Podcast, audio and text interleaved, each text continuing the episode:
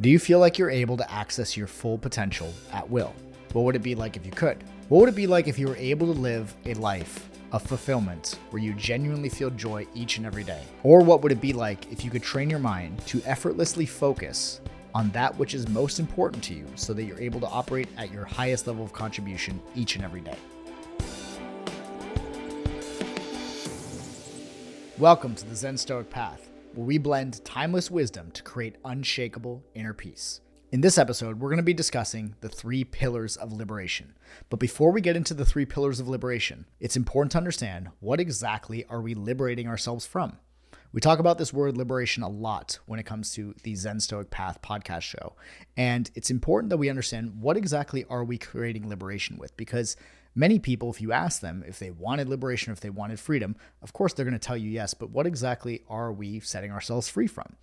We're setting ourselves free from something that is called emotional debt. Now, emotional debt is the accumulation of all our past unprocessed negative emotions, traumas, significant emotional moments of our lives, incongruent values, or inner conflicts that we are carrying with ourselves to this day, even years or decades later.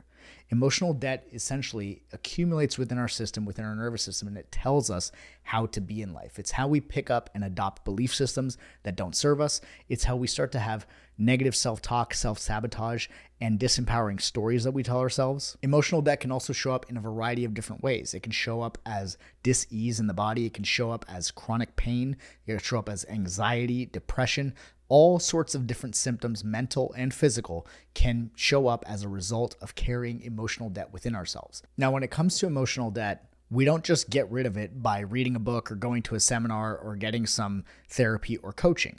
Emotional debt requires us to actually process that which we have not yet faced within ourselves so that we can be free from it. The thing is, anytime that we experience negative emotion, we can think of negative emotion, or as I like to call it, unpleasant emotion, because emotions are not negative or positive, they just are. But anytime we experience unpleasant emotion or any kind of suffering, usually it is because we are attached to a specific thought or because something hasn't been processed yet, and our unconscious mind is trying to signal to us that there is an aspect of our being that is calling for revision. So if you have a memory that seems to be recurring, perhaps a traumatic memory or a, a, tough memory that you have that seems to be recurring, your unconscious mind is attempting to signal you that it's time for that memory to be revised or to be looked at differently. Or if you're experiencing stress, anxiety, or recurring negative emotions, or if you feel like you're getting triggered at certain things, then typically this is a sign that there's emotional debt in the system that needs to be reconciled with or needs to be resolved. Now, you can think of it like this if we're having an unpleasant emotion, it is attempting to signal us to something. If we don't receive that message, then what's going to happen is we're going to keep experiencing it. Now, most people, when they're faced with an unpleasant emotion of some kind, in our society, we're taught that unpleasant emotions are wrong or that they're negative. And so, with that being said, most of us try to avoid them in some way. Either we try to numb ourselves, we try to resist the emotion, we try to turn it into something else, we try to channel it into something creative, which arguably that's one of the healthier routes to go. But either way, when we're experiencing some kind of an unpleasant emotion, if we're trying to get rid of it and we're not actually embracing it, we're not actually learning from it, then it's going to keep coming back. The way that you can think about it is what you resist will persist, what is fully felt will melt. So when you fully feel your emotions and you learn from them, then they can actually dissolve and go away and stop bothering you. So when we have emotional debt, and our emotions are signaling us to something. The whole function of the emotion is to get us that message, to help us learn from the experience that caused the emotion in the first place so that we're actually able to resolve it and live our lives.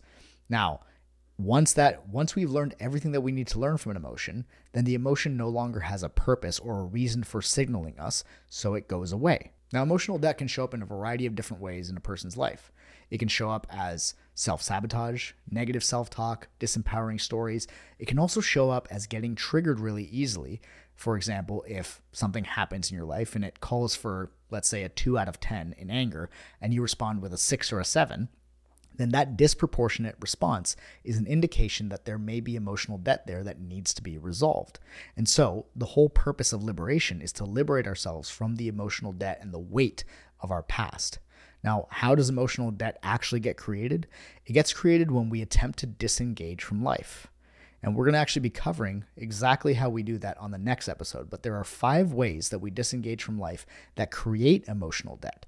And every time that we do so, it creates more and more emotional debt, and that compounds within our nervous system and begins to filter and color the entire reality around us. So, in the next episode, we're actually be talking about the five ways that we engage in life and the five ways that we disengage in life that actually create the emotional debt to begin with.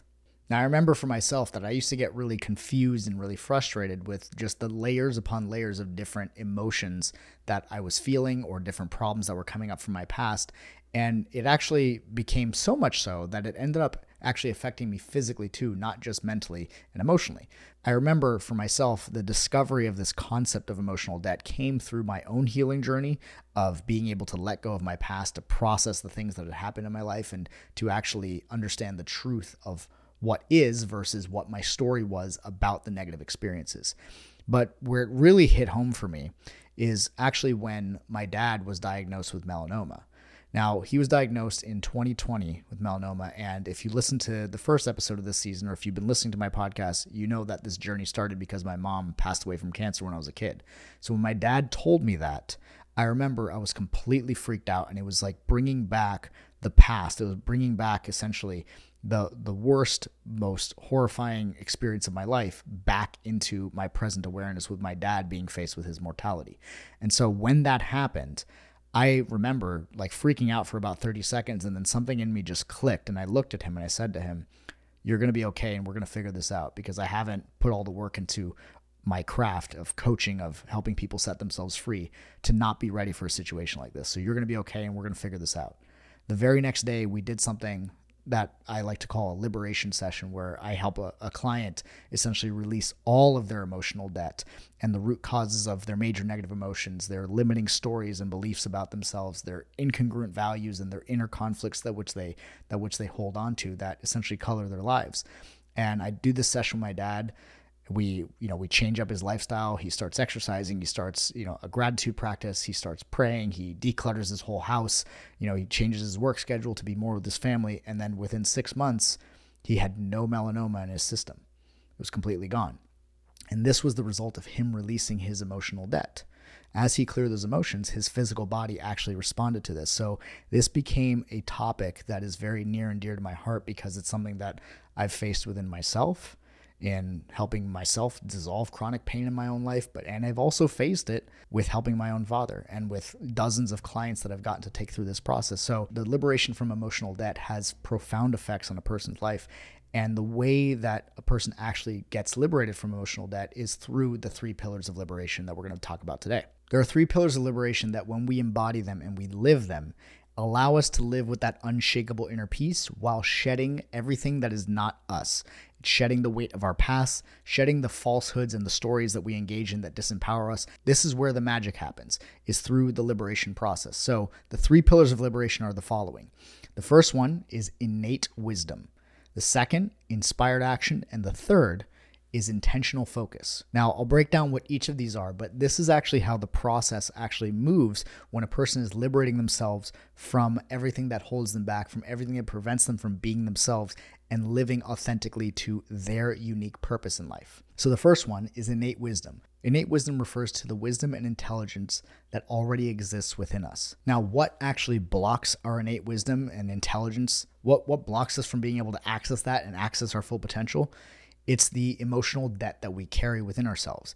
When we have emotional debt, it's like we're stacking a bunch of things on top of the foundation of who we truly are. When we adopt stories, when we adopt beliefs about ourselves, when we have unprocessed events and traumas in our life and we stack all of those on top of our identity, we're unable to actually even see ourselves or feel ourselves.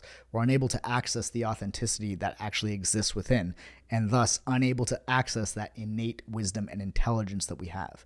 A person could have a lot of intellect, a person could have a lot of skill and merit in their life, but that doesn't mean that they're accessing their innate wisdom that exists within them. And so when when we compile all that emotional debt on ourselves, we're not able to access the truth of who we are. So, the process of liberation is not a process of adding things to our lives, but rather subtracting that which is not us. As we subtract all the things that are not actually us that we are attached to, we start to experience a sense of freedom. We start to experience ourselves and who we authentically are, and we are able to actually begin to build a relationship with our unconscious mind. Now, building a relationship with your unconscious mind is key when it comes to living a life of liberation and living a life of unshakable inner peace.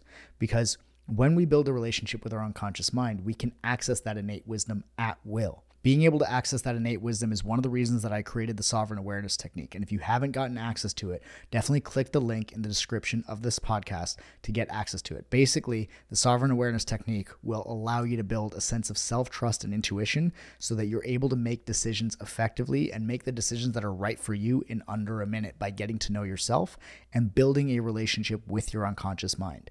This is one of the first steps of actually accessing that innate wisdom is to actually trust yourself because there is an intelligence intelligence beyond our comprehension that exists within us. And the first step is to actually trust yourself to get there. So if you haven't gotten it, definitely click that link in the description to get access to that. Because once you do have that innate wisdom, you're able to make decisions that are right for you and you're able to know with certainty what is right and what feels right in your gut, in your heart, and that lines up with your logic and reason in your mind. And so that's the key to unlocking this within yourself. It begins with the release of emotional debt and the, the ability to build that relationship with your unconscious mind. Now, what you want to keep in mind when it comes to building a relationship with your unconscious mind is that most people, they try to navigate through the world and navigate through their problems and pursuing their ambitions and desires consciously. The problem with that is that your conscious mind, for every one bit of information your conscious mind processes, your unconscious mind is processing 10,000. Your conscious mind has the ability to perceive content of the world, but your unconscious takes in, t- takes in the entire context of everything that is going on. So, upon learning how to access that and building that relationship with your unconscious, you're also building a relationship with your body and the ability to feel things and not just think about life. Remember, the root of suffering is attachment to thoughts. And so when we're living our lives through our thoughts, we are ultimately creating suffering without even realizing it. So building that innate wisdom actually gives yourself the ability to tap into that intuition and self trust. Now, the second pillar of liberation is what is called inspired action.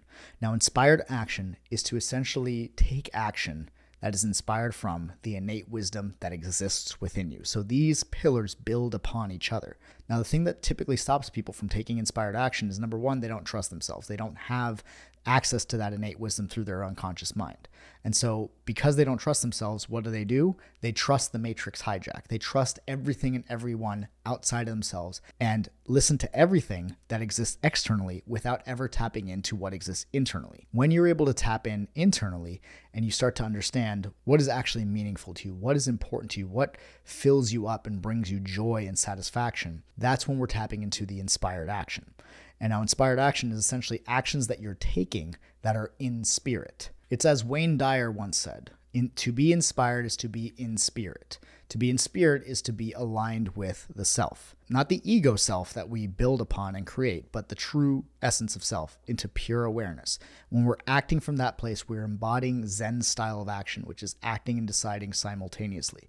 And the way to actually get to that point where your actions are authentic and fluid and spontaneous and also meaningful, not impulsive, but truly meaningful to you, it is when we are in that place of inspired action. And in this place is where we feel that we have a sense of purpose for everything that we're doing in the world, for everything that we're expressing in the world. It's about moving from that place of listening to the outside world to moving into tapping into what is true within you.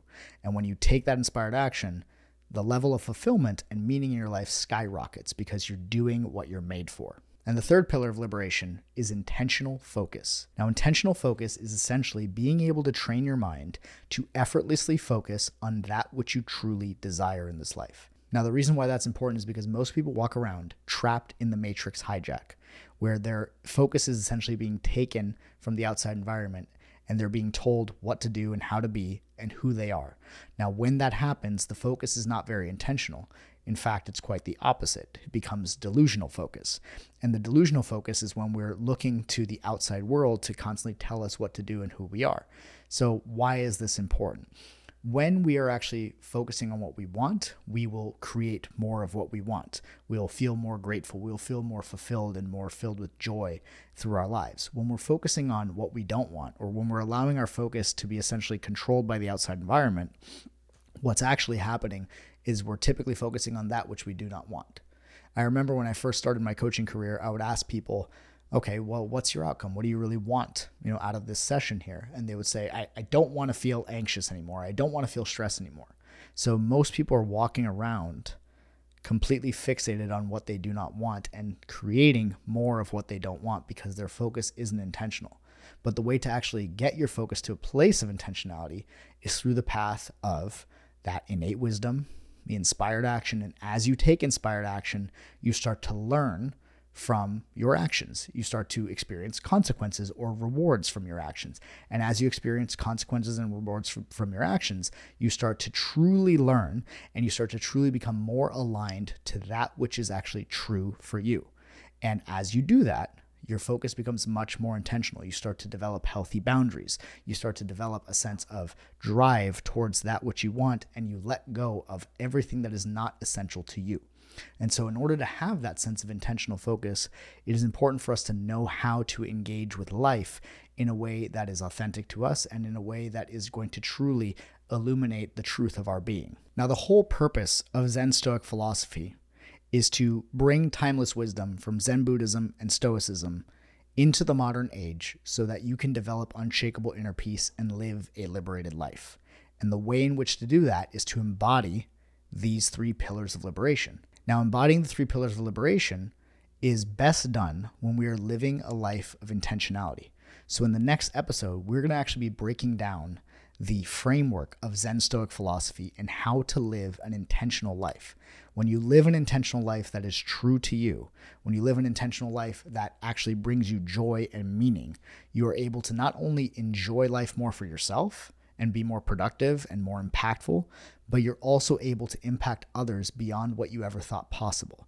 And it's through your own intentionality. So, in the next episode, we're going to be talking about the framework of Zen Stoic philosophy, and we're going to be talking about the five ways in which we disengage with life that creates emotional debt, and then the five ways to engage in life that will create emotional prosperity. If you enjoyed this episode, please like, comment, and subscribe. And if this episode inspired you, share it with somebody that you care about. This is how the podcast spreads. It is through your engagement, through your sharing, through the sharing of your thoughts and your expressions and the things that resonated with you in the comments, as well as sharing it with the people that you truly care about so that they may so that they may be exposed to the content on this podcast. So thank you so much for tuning in, and we'll see you on the next episode where we talk about the five ways to engage in life to create emotional prosperity through the Zen Stoic framework.